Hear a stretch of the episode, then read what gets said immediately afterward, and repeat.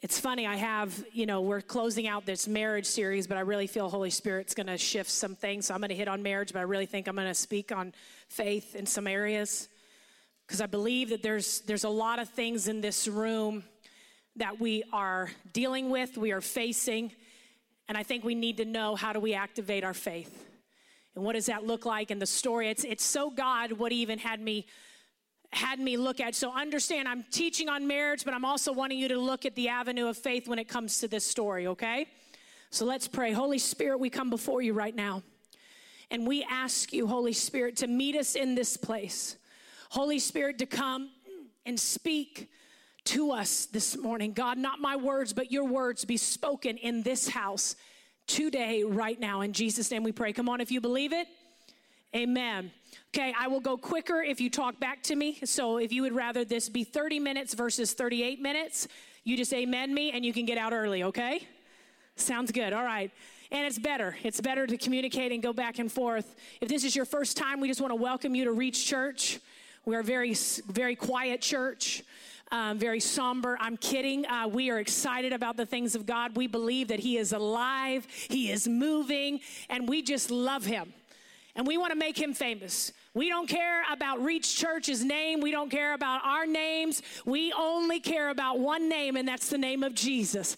Because at that name, every knee has got to bow, and every tongue will confess that Jesus is Lord. Okay. See, I grew up in church, not how we do church sometimes, where it's real quiet. Okay. No? All right. It's okay my daughter's going to help me once she grows up older. I'm going to teach her the ways of church because it's already in her DNA, and I'm excited about that. So, um, if you're taking notes today, um, what I'm talking about is to have and to hold. Most of us that have gotten married, we said that somewhere in the midst of our vows to have and to hold. But there is a way to have something and not hold it. And I think that's part of the problem is a lot of times in our life we have something but we're not holding it. I have this, but did I really hold on to it? Abraham Lincoln was talking to a group of people, and he said, um, If there's a dog, and we're gonna say that one of his tails was a leg, how many legs did the dog have? Everybody said five, and he said, No, four. Just because I call it a leg didn't make it a leg. Just because what you're calling is marriage doesn't make it a marriage unless it looks like a marriage the way God intended it to be. And I'm here to encourage you that if your marriage doesn't look the way the Bible explains it and shows it, that you lay down your life for your spouse, today there's good news. You're going to walk out of here doing it better. Because we can always be better, we can always do better. But a lot of times we spiritualize certain areas in our life that are emotionally broken, so we'll throw a slap of scripture on it instead of actually dealing with the trauma and the issues that are underlying inside of us that are keeping us from fully having the marriage that God intended. Because somewhere in pre marriage counseling, you either didn't have it or you did, and you just said, Well, we don't ever fight, so I'm not really worried about communication. And the, the, the pastor might have not been smart enough to realize that's a wrong answer. Because you're going to argue, if you're not, we tell couples, if they've told us that, well, you better get in one if you want us to marry you. And you better come back and tell us how it went. Better throw something. No, no, we don't throw things. That was just me when we first got married. So I had some demons to get rid of. And so I literally think Brian looked at me one time and said, Are there legions in there? Am I just dealing with one? so sometimes you say things you shouldn't in the middle of it. It was legions. Yeah, at that time there was. So, um, I was just, you know, there was a lot of trauma in certain areas that I didn't realize were being triggered due to my insecurity.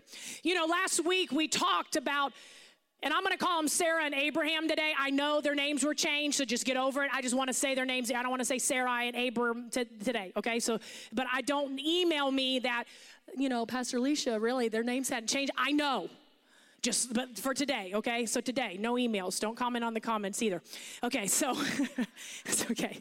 That's why the emails don't go to me anymore because I would just be like, why is somebody asking this? And they're like, somebody else needs to handle this. You're you're just too intense. Okay, so we talked about Sarah and Abraham, and I want to continue where we were at because we got to a certain place in their story, but there's so much more to their story.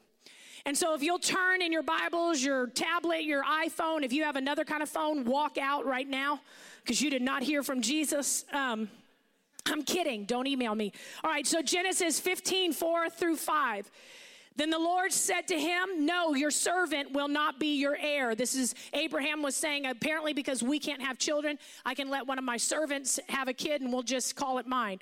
For you will have a son of your own who will be your heir. Then the Lord took Abraham outside and said to him, Look up into the sky and count the stars if you can. That's how many descendants you will have. One of the things that we have to remind ourselves is God sees the things we cannot see. God knows things that we do not know.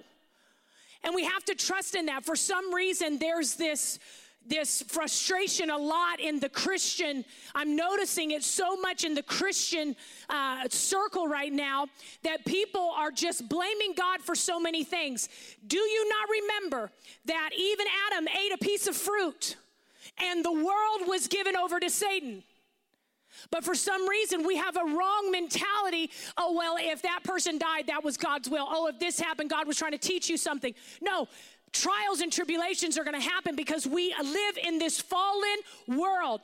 But what I've come to do is I will come in and I will turn everything bad into good. You know, in situations where I've talked to people that have experienced abuse or different things like that, there were situations that God was trying to get through to stop it.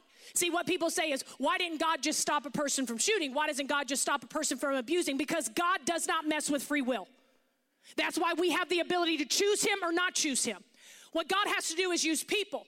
So when I've talked to certain people, they'll say, well, well, before the abuse happened, so and so, you know, my, my, my mom or my dad knew not to maybe marry that person. God was trying to intervene. There were moments that God was trying to do that. So understand, don't paint God in, in a picture that He's doing something to harm you. He was always looking for a way of escape. And what He says is, whatever happened, I'm going to make it good. That's my promise. And in this situation with Abraham and Sarah, they've been through something. Her own husband was willing to give her up so that he could be protected.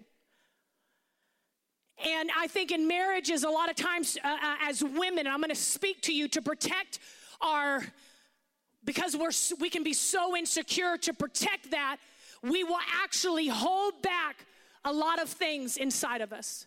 If it's intimacy, because of the pain and the trauma, and our husbands don't understand, they think they've done something wrong. But we're holding back to protect ourselves. When God gave us somebody that actually was going to help heal the very areas that need to be made whole. That's why God says it's better for you not to be alone. Why? Because He knows that a helper can come and begin to help heal some things. So Abraham gets a word from the Lord. It says, No, I'm telling you, look into the sky, count the stars. And then all of a sudden in Genesis 16, verses 2 to 3, this is what we hear. So Sarah said to Abraham, The Lord has prevented me from having children. Well, we know that's not true because we know the word that came already from God. What we don't know is did Abraham share that word with her? So go and sleep with my servant. So now she's giving him to somebody else. Same pattern, just different, done differently. Perhaps I can have children through her. Abraham agreed with Sarah's proposal. Last week, Abraham silenced Sarah. This week, Sarah silenced Abraham. This is a pattern in their marriage, and it's based off of fear. Abraham had fear that something was going to happen to him. Sarah is so afraid of not giving him an heir, she's come up with a different plan that's outside of God's will. How many plans have you made that are outside of what God wanted? Any y'all date anybody you shouldn't have dated?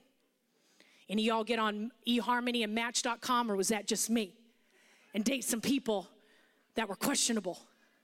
Realize real quick after the first date that we were not calling again. No, I'm an idiot that let somebody drive up from Dallas to meet me, and I was stuck hanging out with this joker for two days. Thank God we had eight services happening at the church, so I was extremely busy. So I kept saying, you know, I don't, you know, finally I was like, I remember when he drove off, it was like this, like, whoo, just this relief. And he was under the impression it went great. I'm pretty, if you know me at all, it is pretty obvious what I think is awesome and not awesome. If I don't like something, I mean, I just, I wear everything. So how he didn't pick that up, I do not know. But I begin to realize, Alisha, you are trying to create, and I remember telling myself, you're trying to create an Ishmael instead of waiting for Isaac. If you know the story, Abraham and Sarah end up, I know, spoiler alert, I'm still gonna go back. I'm telling you the end of the movie, but we're still gonna go through parts of the movie. Um, that Isaac was the son that she had, Ishmael was the son that the servant had. Now, I wanna, I wanna clarify the servant didn't do anything wrong, she was obedient. That's why, if you read in the Bible, God blesses her.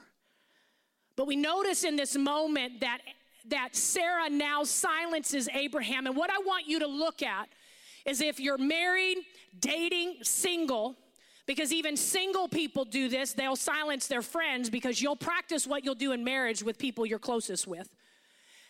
Are you silencing them where they cannot tell you what they feel? You know, Brian shared the story that, you know, we adopted a baby uh, a little bit over a month ago but I, I, was, I was, uh, you know, we have a five year old and she took five years to get pregnant with. And um, so it was another three years that I was trying to get pregnant with another one. And I'll never forget, I was at a place where I thought, God, am I holding on to something and you've got a different plan? And I remember Brian one night having the courage, because I'm not, I'm not a, a very quiet, meek woman. So I, you know, when I get something in my head, it is in my head to do, okay? I was like, no, I am birthing this baby. You know, God said it, I know it, you know, and that's what I'd been saying for three years. You know, there's just things you know, you know. And so you just, you know, it's like, okay, calm down. I'm not, I'm not coming at you, me. I'm, you know. And so he kind of just left it alone. And I'll never forget one night he said, I'm really feeling like we should be taking the steps towards adoption. I remember the moment he said that this peace just overwhelmed me.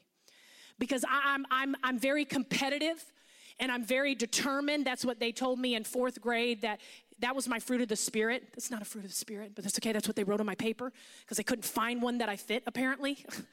I mean, I had joy. I mean, you know, couldn't you just given me that one? But that's okay. So they wrote down, she's determined.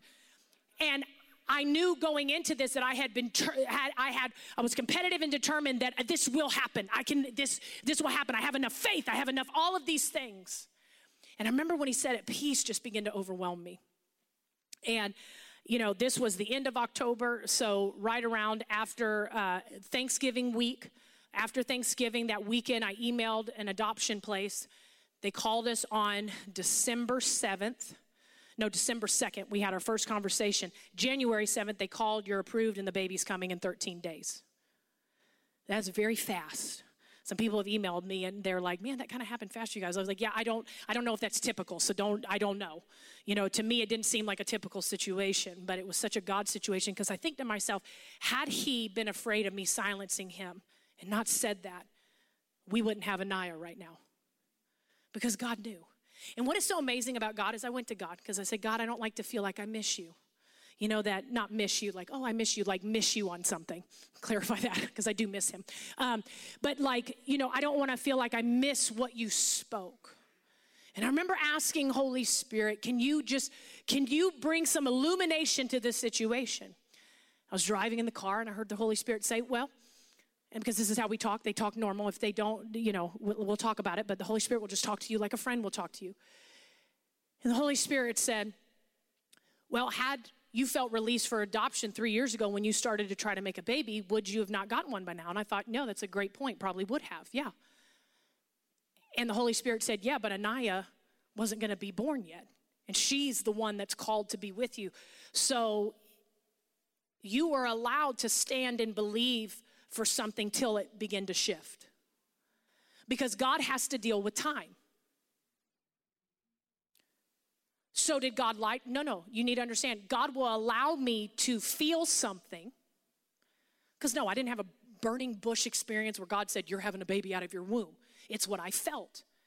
God will allow me to feel a way to stay in something till it's time to shift. Have you already prayed about something? All of a sudden you feel a shift. All of a sudden you feel like, oh, we're going in a different direction. Oh, I thought I was going to move, but now something, because God is dealing with time. And there was three and a half years of time that had to be there in order for us to get her when she was born. So I look in this story with Abraham and Sarah, and I see that there's a moment that Abraham could have spoke up right then and said, Sarah, I love you, and I, I this cannot be easy for you because I've already tried to give you away once, so I'm sure you're still dealing with insecurity about that. And I don't know if I've apologized correctly, so I just want to tell you I'm sorry about that. I want you with me at all times. But God spoke to me even when I was thinking maybe a child would come a different way, and He said that we were going to have a son. And Sarah, I want to tell you something. I know you're a woman of faith.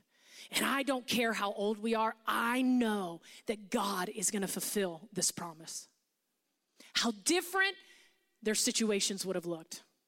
You know, last week we talked about that God had to intervene in the situation with Abraham and Sarah, and God's having to do it again. And listen, God knows He's gonna have to do it with us. He sees the decisions we're making, and He's thinking, yep, I'm gonna have to come in the middle of this one again. Oh, I'm gonna have to help Him see this. But that's what's so incredible about God. But I wanna challenge you where is your faith as a single person, dating person, as a married couple? But where's your faith when you've been joined together to having to hold? Are you holding on to the things that God has spoken? See, we knew when we got married that we were going to have children. We knew that. And we had to hold on to those promises even when it didn't look possible, even when we didn't have answers.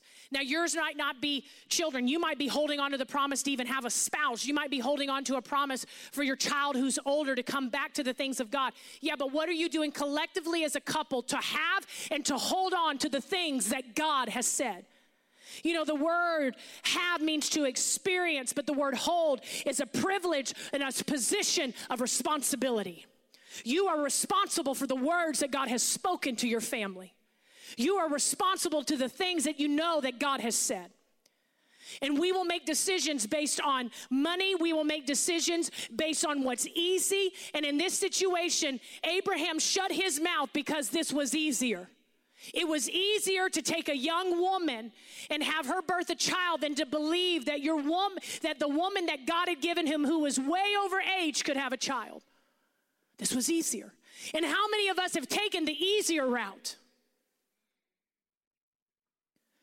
And how many of us are still holding on because we know what God says? You know, I want you to write this down because I, am going to explain some things about what the enemy did here with speaking in this situation where Sarah says, Go and sleep with my servant. Perhaps I can have children through her. And Abraham agreed with Sarah's proposal. So Sarah, Abraham's wife, took Hagar, the Egyptian servant. Funny, you understand they were both Egyptians that they gave each other to. Abraham gave, gave Sarah to the Egyptians, and now she is giving Abraham to an Egyptian. They have not broken this thing yet. And I say this there are things in your lineage you've not broken yet. And that's why the spirit of divorce tries to raise its head up in your home. That's why the spirit of depression tries to raise itself. That's why fear and anxiety, because it's not been broken yet. And it's just a cycle that continues and continues.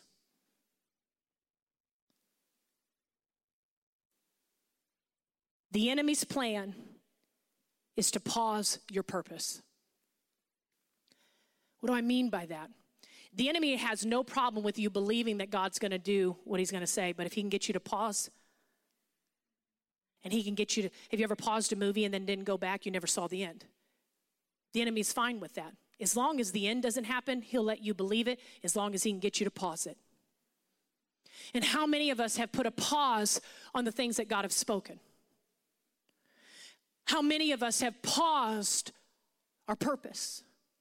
in marriage how many of us have have stopped the purpose of why we got married in the first place and it's been put on pause if all you do as a married couple is communicate to get things done you're not living in the fullness of what god has spoken look through your text messages between your spouse if it's always about what are we doing here what's happening here communicate communicate because in the moment where Sarah it was it was I need we need to figure out something so I'm just going to communicate enough to get this done. I'm not going to communicate that I'm hurting that I can't get pregnant. I'm not going to communicate that I'm fearful that I won't get pregnant. I'm just going to come up with a solution just to get it done.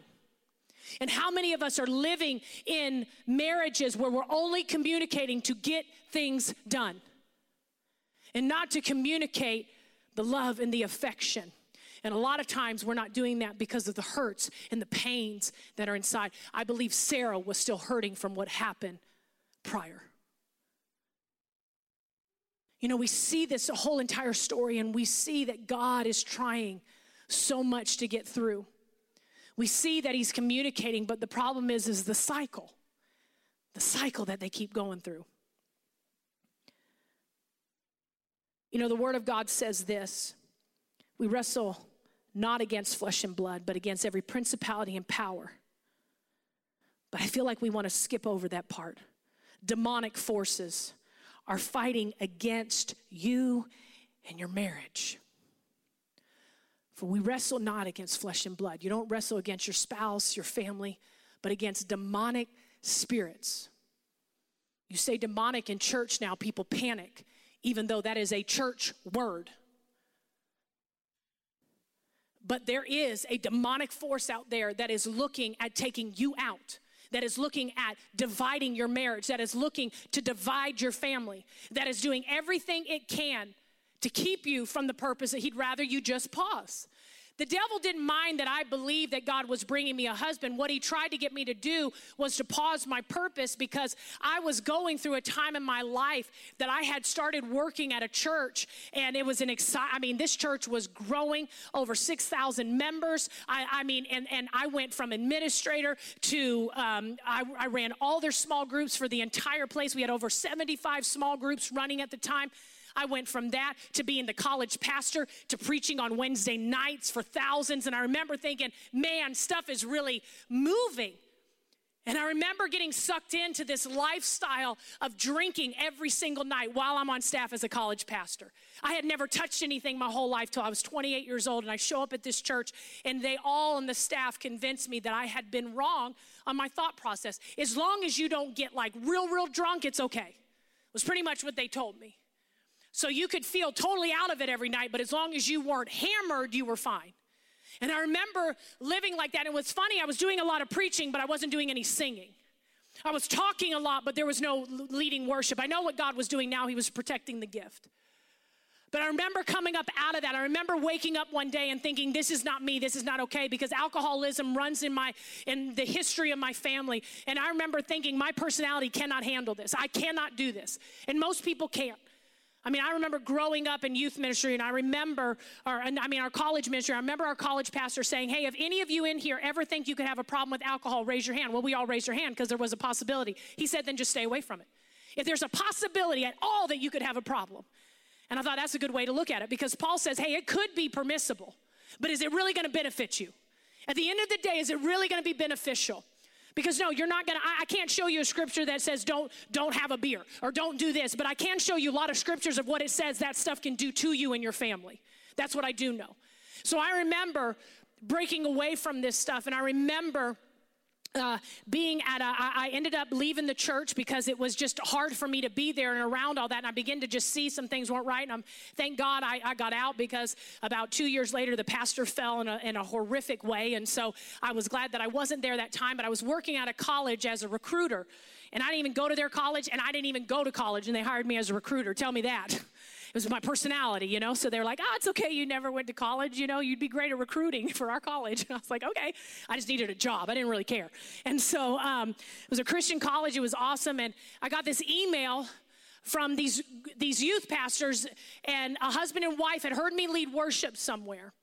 And they said, We'd love to have you come lead worship in Ponca, Arkansas. And I remember thinking, I'm in no place to come and lead worship because I left the church, but I was still drinking because I couldn't let it go.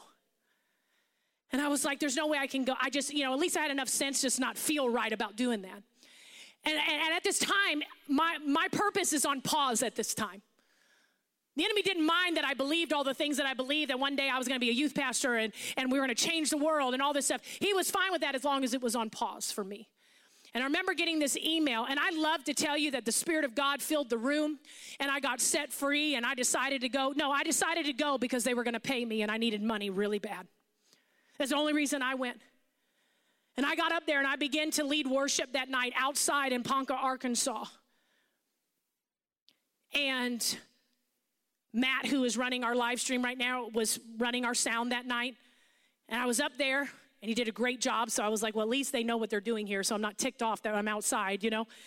And I was leading worship, and this man gets up and begins to minister alongside me and begins to preach. And I remember thinking to myself, surely in the mess I'm in right now, God's not bringing me my husband right now. Like, surely. Like the one year in my whole life that I've decided to, to, to do these things that I know are not God, and this is the, this is the week you bring him? And I'll never forget, I led worship for almost three hours. I led worship so hard that I had lost my voice completely by the next day. Um, and I remember God said, I want you to go out to where, so it was like I was leading worship and I went out and I sat in the seats and He said, I want you to give it all to me. You'll never touch it again. I want you to give me every bit of it. And as you can t- probably tell, it was Brian who was preaching. And so we ended up talking after that. And I remember after, it was an incredible conference with all these kids. And I remember after it, he called me on the phone Sunday after church. He was talking and he was like, What is your views on drinking? And I was like, okay, I'm gonna give you like a like a long story. So for 27 years, I didn't touch this stuff. Like I'm counting when I was like a newborn, like right, like I just I needed every year possible for this story. And I was like, I kind of went through a really weird year, and I was telling him, he's like, so when was the last time you drank? I was like, the night before the conference but I haven't since then. Three days. I was a winner.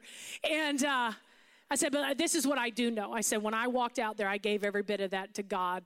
And He said, I feel like I know the integrity that I feel that's inside of you. And I just, that's good enough for me. And I remember that moment, and we were married six months later because we were both 29, so we knew what we were doing. So calm down. Any 15 year olds in here being like, six months, it's awesome. Don't you flip and do it. I will come and find you. And, uh, and we just knew what we were waiting on, but the enemy had no problem with me pausing all parts of my purpose.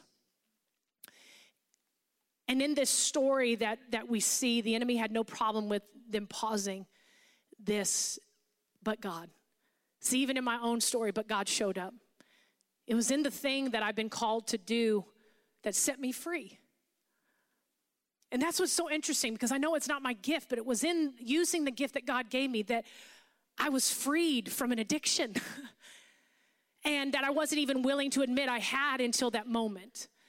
And I don't know where you've maybe paused your purpose and maybe paused your purpose in, in, in marriage, but I, I want to encourage you to come out of that, to come out of the pause, to start having some forward movement, if that's having a conversation, if that's sharing your heart and your insecurities.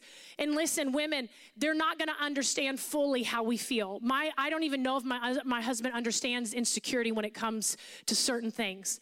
I mean, the man just wakes up every day and he's like, I mean, right? I mean, that's just how he is. And I'm like, yes. I'm like, yeah, you do. I love you. Now he's got these glasses and he's like, hey, what do you think? You know, and I'm like, you look hot. I mean, I love it, you know? But then I walk around the house and I'm like, I'm so sorry. Like, I'm working on it. He's like, I don't know why you keep talking about it. Like, you literally, like, you are amazing. Like, stop. And it's like, I live in these insecure. So understand, they might not fully understand, but they will listen. And husbands, you need to listen. You don't have to understand why we feel the way we feel. We just need you to hear us. Because in hearing us, we feel safe. And that's what's important to us. We need to feel safe.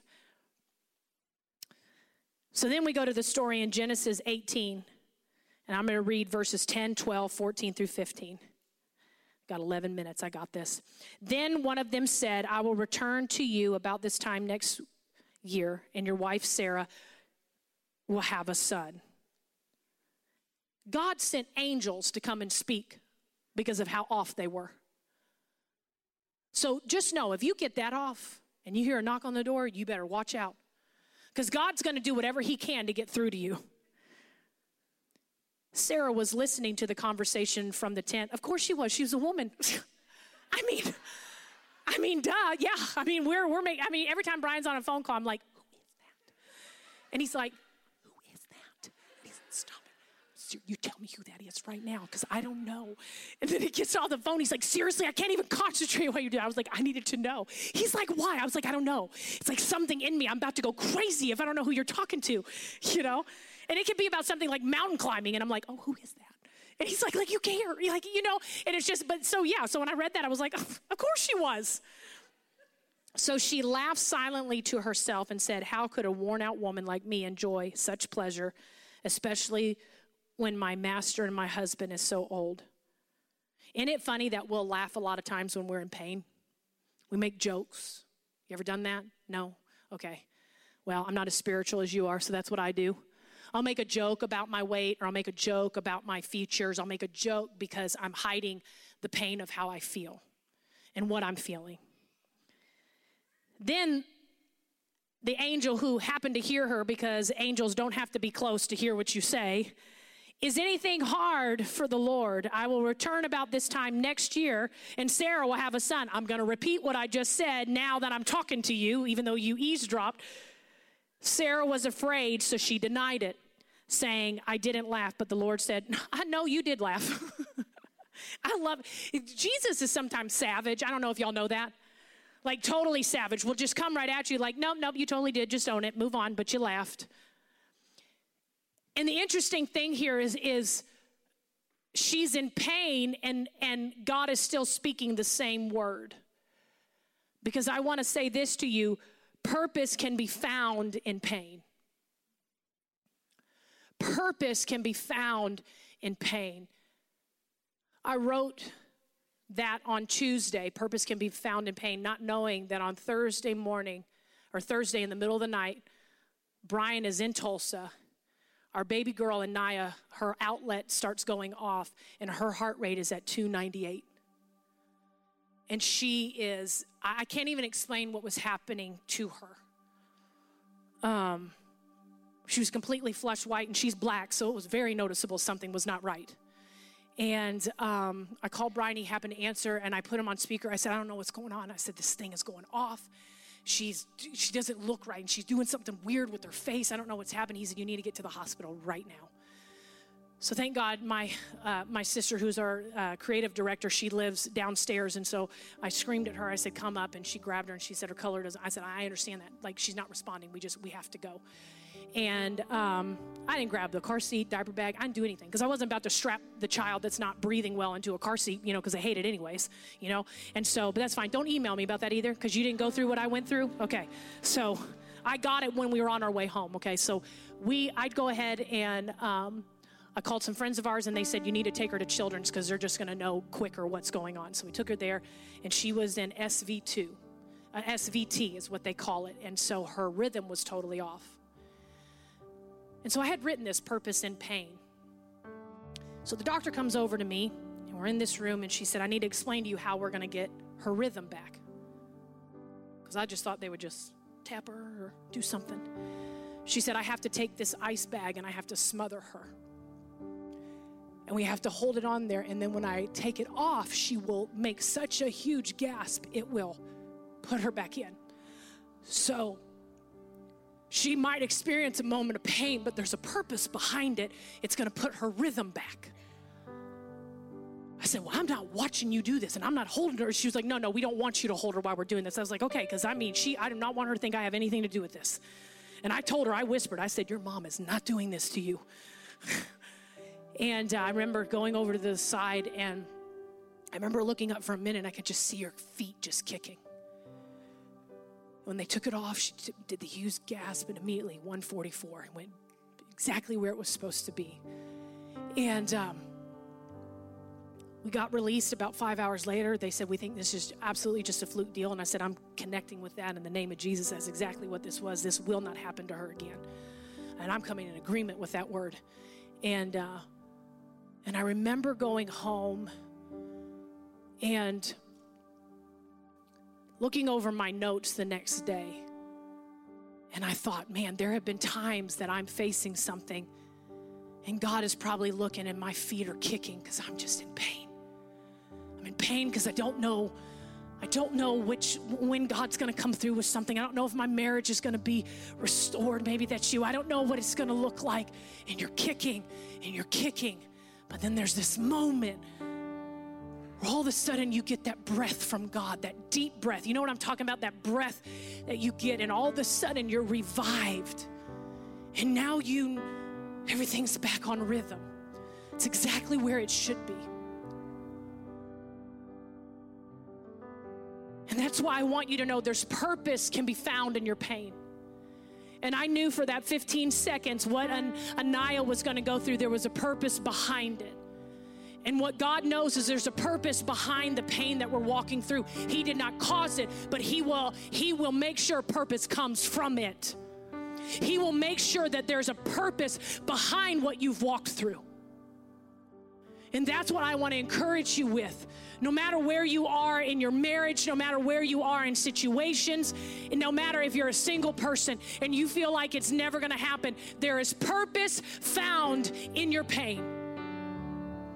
And we know in the story that the angels come back a year later and she's she's pregnant. Even though she laughed, even though she questioned, God still moved. That's what's so incredible with God. Even if you're still wondering, He's still going to come through. He just needs us to have a little bit of faith to believe. Just a little bit. You know, in the Christian circle, people used to buy necklaces that, you know, the mustard seed to remind themselves. And if you have one of those, I'm not making fun of you. I was just saying. They'd sold them all the time at conferences I would go to. And I was like, I don't, you know, and I'm just not a mustard seed wearing kind of gal. Okay, so that's that's what it is for me. Okay, so that's just not my thing. And uh, but I love the fact that it's so tiny, and to know that's all God needs. That's all He needs. And I remember I was doing a live stream one time for the women on emotionally healthy spirituality. That book is life changing, and I remember I had Brian had used mustard seed for something, and there was one on the desk, and I remember just kind of flicking it off. And God said, Isn't that incredible that as quickly as you could just tell that mustard seed to go, that's the only thing that I need to connect with you? It's something that was so simple for you. That's all I need. Just a little bit. To know that He's able, to know that He's good, to know that He'll do it. That's all He needs from us. Make Holy Spirit a part of your marriage because I, you know, last week we talked on partnership, and even though Brian was not in the room with me, he was with me because he was on speakerphone and he was declaring and he was speaking over Anaya's body. We began to cry out in the name of Jesus and we said, Breathe in the name of Jesus. Breathe in the name of Jesus. Because in those moments, you don't know what else to do. I got dressed, I put on everything backwards, didn't even realize until halfway through the hospital stay. I had this big old fleece on that said, it should have said obey, but it said yabo because I had it on backwards. Pockets were all sticking out. I was a mess. I didn't even know what was going on. But I look, and we're dedicating babies today at the second service, and Anaya's being dedicated today.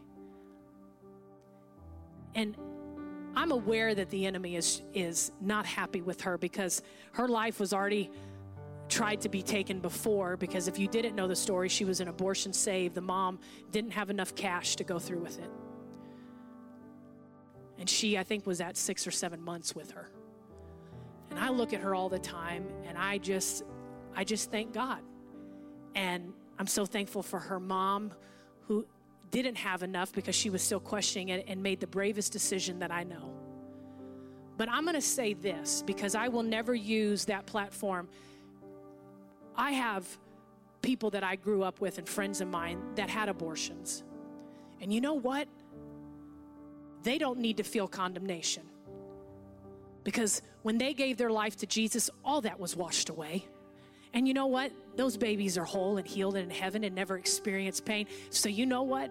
And maybe if you, maybe if that's something you did, I never want you to take our story and think, oh my God, no, that's her story. Your story is full of redemption and reconciliation and what God can do, and He can take a mess and make a miracle.